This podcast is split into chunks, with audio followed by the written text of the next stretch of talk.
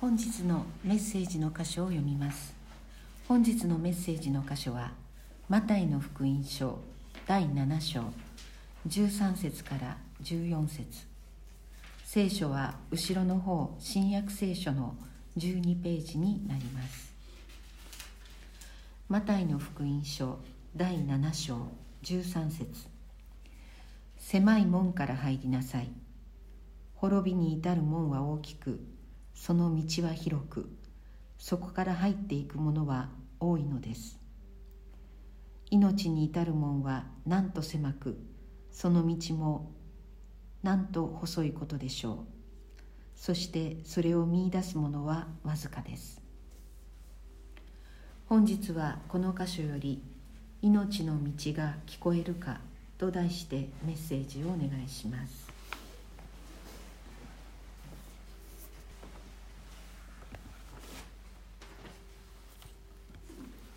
皆さん、明けましておめでとうございます。今年も皆さんと一緒に礼拝を捧げていくことができることを本当に心から感謝しています。皆さん、今日のタイトルを見て間違ってるんじゃないかって思った方いらっしゃるんじゃないかと思うんですね。命の道が見えるかの間違いじゃないかと思われた方もいらっしゃるかと思うんですが、間違ってません。命の道は聞くものであるということを、私たちは今日この箇所から、学んでいきたいと思っています。私は若い時にパパニューギニアのジャングルの中に伝道に行ったことがありますけれども、そこに、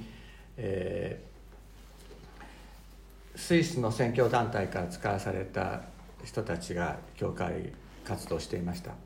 その中にですね、細い道を通って天国に行く道っていう、そこには教会があるという絵と、その隣に広い道で多くの人が歩いていて地獄に行くっていうそういう絵が描かれていました、まさに今日のところをテーマにした絵だったんですけれども、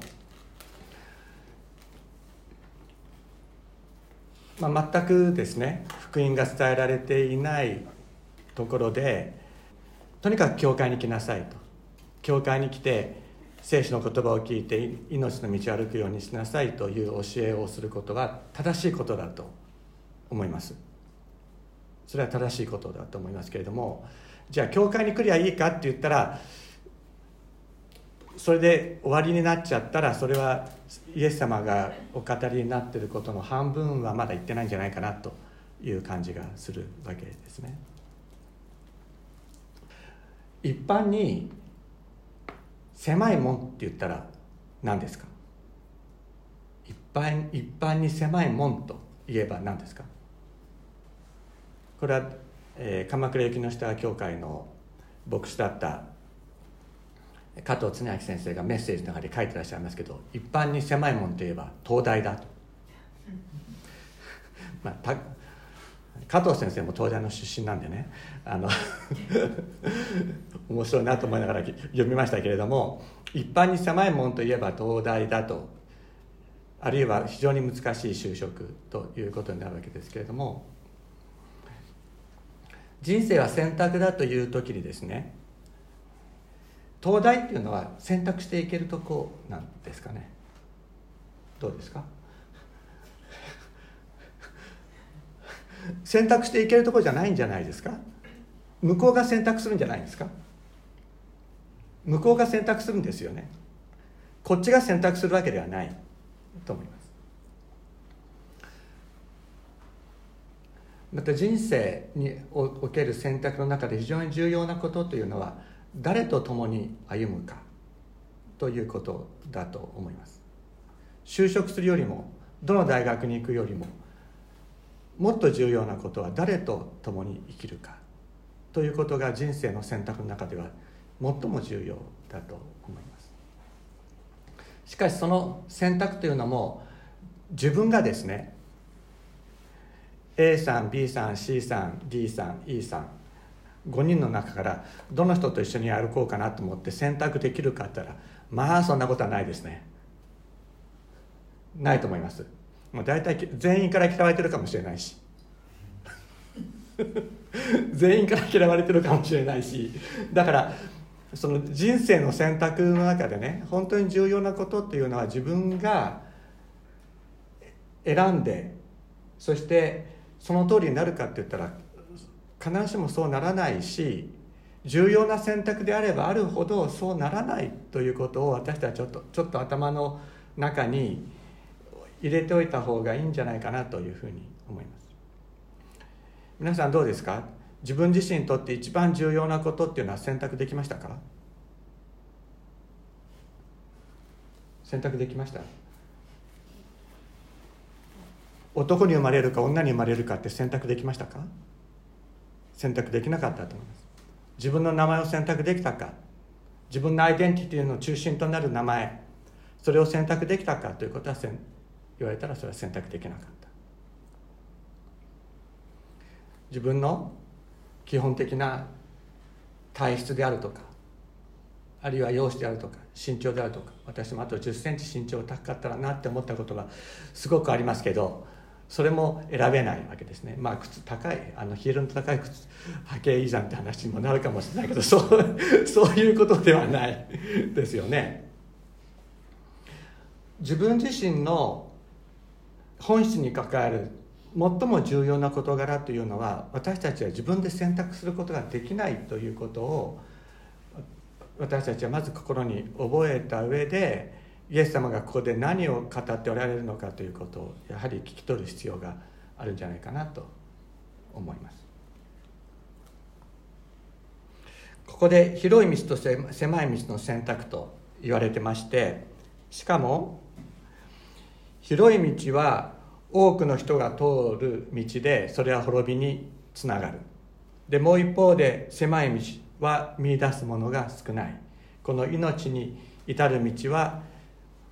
見出すものが少ないと言われたら、大体見出すものが少ないと言われたら選べないじゃないですか。見えてないんですよ。いや、ここにね、目の前に大きな門が1個あって、こちら側に小さな門があった、見えてるんだったら、イエス様が狭い門から入れって言われたら、じゃあ狭い門から入ろうかと思えるわけだけども、見えないって言ってるんですよ。見え出すものが少ない。見えないものをどうやって選ぶことができるかということになるわけですね。だから簡単に狭い門から入れ、そういうようなことではないわけですよね。つまり狭い門から入れ、見出すものが少ないと言われた時に、自分の力で見出すことができない門がそこにあるということを、私たちは心に覚えなければいけない。見えてるんだったらそこから入れば簡単にね、見えてるんだったら選べばいいわけだけど、だけど見えないものをどうやって選び取るのか、そこにイエス様が私たちの前に開いてくださる霊の世界があると思います。お前はついてくることはできないとペテロは言われたことがありましたね。それはイエス様が十字架にかかる前夜のことですけれども、シモン・ペテロがイエスに言った、主よ、どこにおいでになるのですか。イエスは答えられた、私が行くところにあなたは今ついてくることができない、しかし後にはついてくるとおっしゃった。今ついてくることができないってことは、ペテロにはこの門は見えてないってことなんですよ。ペテロにはもっと言えば、ペテロには今この門は開かれてないとイエス様はおっしゃった。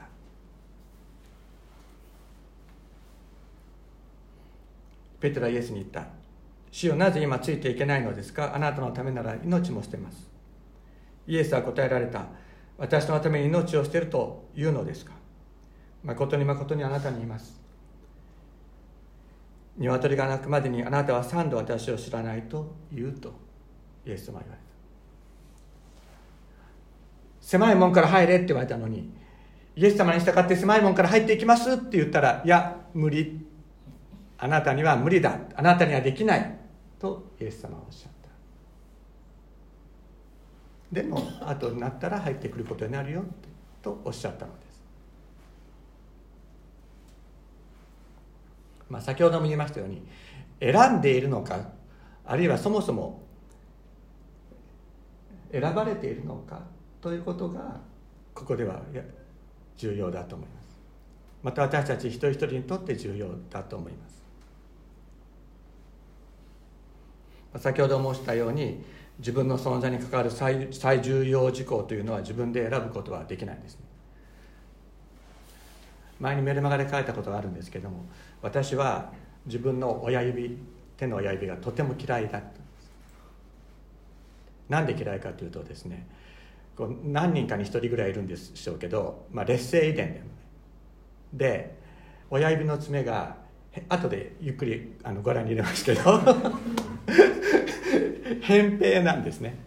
普通は親指の爪も他の爪も縦が長くて横が狭いじゃないですかね。だけど私の親指の爪は縦がものすごく短いんです。で、横がすごく広い。で、私は自分の親指の形が他の人と違うということに小学校の時に気づくんですね。そしたらどういうふうに生きてたと思いますか？ずっとこうやって生きてたんです。親指をこうやって握りしめて、人に見られないようにずっとこうやって生きてました。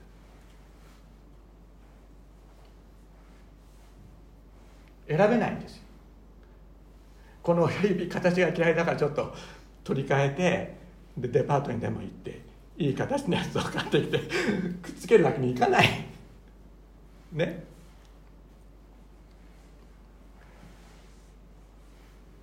それは私たち自身が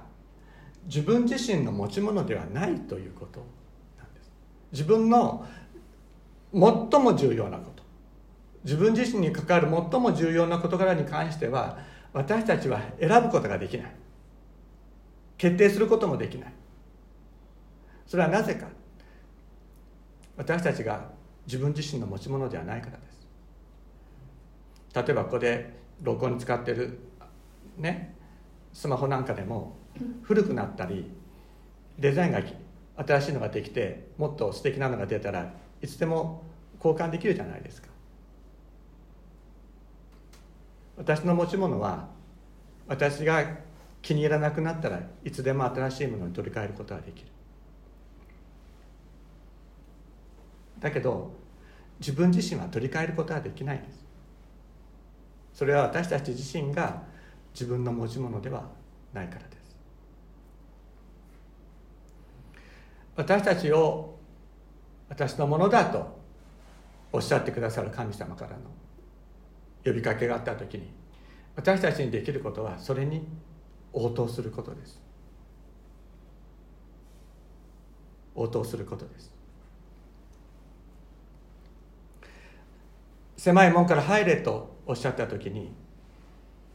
狭い門から入れと命じた方は、私たちを狭い門から入ることができるようにする方です。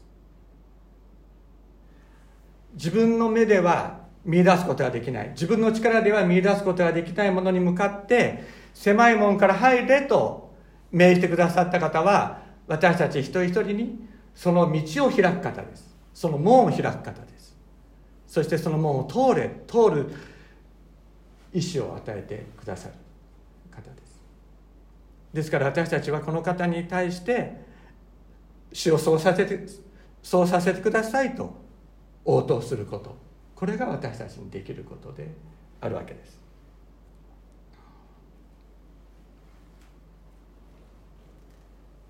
ですから滅びに至る広い門と命に至る狭い門とのこの対比というのは、じゃあどこから出てくるかというと、命を与えなる方に関係が与えられているかどうかということに尽きるということになるわけです。イザヤ書の41章9節から10節にこのように言われています。私はあなたを地の果てから連れ出し、地の隅々から呼び出していった。あなたは私のしもべ、私はあなたを選んで捨てなかった。恐れるな、私はあなたと共にいる。たじろぐな。私があなたの神だから。私はあなたを強くし、あなたを助け、私の右の手であなたを守ると神様は語ってくださっています。あなたは私のしもべ。私はあなたを選んで捨てなかった。罪によって滅ぼされた。そのようなイスラエルに向かって神様は語ってくださっている。罪の中で滅んでいく者たちに向かって、あなたは私のしもべ。私はあなたを選んで捨てなかったとおっしゃってくださっている。選ぶのは神様。神様が私たちを選んでくださった。まずここに全てが始まります。全てはここから始まるのです。で、私たちは神様が私はお前を選んだとおっしゃってくださった時に、神様このようなものを選んでくださったんですかと言って応答すること、そのことしかできないと思います。神様がね、私はあなたを選んだって言った時に、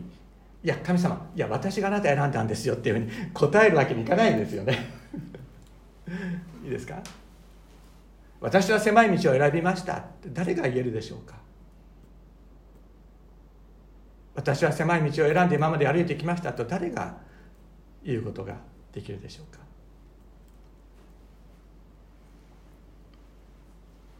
イエス様おっしゃいました。あなた方が私を選んだのではなく、私があなた方を選びあなた方を任命しました。それはあなた方が行って実を結び、その実が残るようになるため、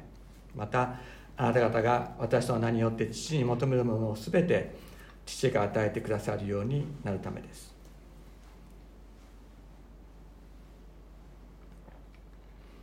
あなた方が私を選んだのではなく、私があなた方を選んだとおっしゃってくださっている。選ばれる価値があったか、多分なかったと思います。私自身はそうです。私はカビの生えたみかんみたいなもんです。カビの生えたみかん、皆さんご存知ですか。ご存知ですか。知ってますよね。カビの生えたみかん知ってると思いますけど、私はカビの生えたみかんのようなものだった。自分でいつも自覚しています。だけど神様はあえてそのカビの生えたみかんを選んで握って、お前私のしもべ、私はお前を選んで退けなかった、捨てなかったとおっしゃってくださっている。この方はカビの生えたみかんをもうちょっと新たにすることができる方です。なぜならばカビはみかんじゃないからです。カビはみかんじゃないからです。イエス様は十字架にかかられる前にトマスに言われました。トマスはイエスに言った。主よ、どこへ行かれるのですか。私たちには分かりません。どうしたらその道を知ることができるでしょうか。イエスは彼に言われた。私が道であり、真理であり、命なんだ。私を通してでなければ、誰も父の身元に行くことはできないとおっしゃいました。私が道なのだと。さらに言われました。私は門だと。誠に誠にあなた方に言います。私は羊たちの門です。私は門だと。イエスはおっしゃった。私は門です。誰でも私を通って入るなら救われる。また出たり入ったりし、牧草を見つけます。私が来たのは羊たちが命を得るため、それも豊かに得るためです。私は良い牧者です。良い牧者は羊たちのために命を捨てる。狭い門から入れとイエス様はおっしゃいましたけれども、この門とはイエス様ご自身であります。牧草を見つけます。私から入っていったものは牧草を見つけますとおっしゃいましたけど、牧草ってどういうものだと思います。奈良公園のようにずっと緑が広がっているところでしょうか。残念ながらそうではないんですね。ここにちょろ 岩の中からそこにちょろっと生えてて、そこに行ってその、草をむしゃむしゃと食べて目をちょっと開けたら、あともう一歩向こうにまたちょろっと生えてて、そういう状況、岩の中から草がちょっとずつ生えている。そういう中でイスラエルの牧者たちは羊を飼っていました。そのような道かも、道だっていうんですね。今日の一歩、今日の一口、その今日の一口を与えてくださる、それがイエス様の導きだ。だからそれは細い道かもしれない、だけどそこにイエス様がいらっしゃる。詩篇の作者はこのように歌いました。私の霊が私のうちで衰え果てた時、あなたこそ私の道を知っておられる方です。私の霊が私のうちで衰え果てた時、あなたこそ私の道を知っておられる方。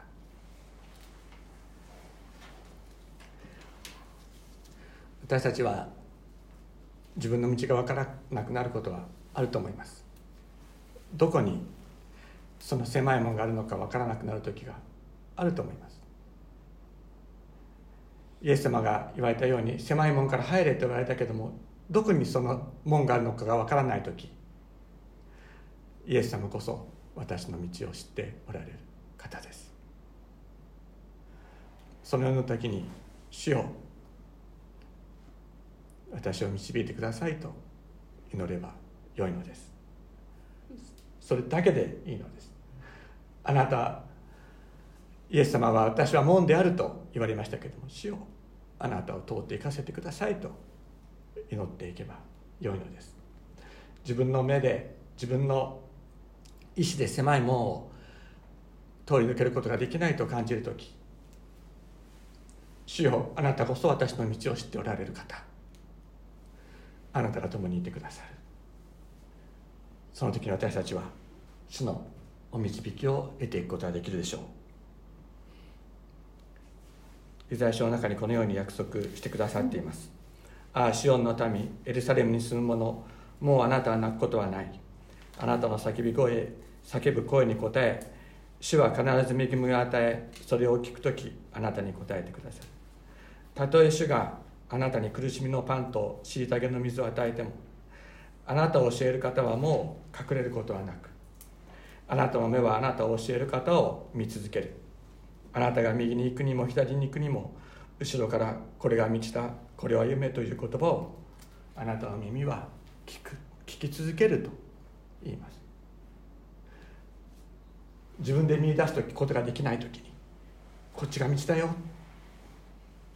こっちが道だよと言って教えてくださる声を私たちは後ろから聞く。細い声でしょう。細い声だと思います。しかしその声を私たちは聞き続ける。なぜか、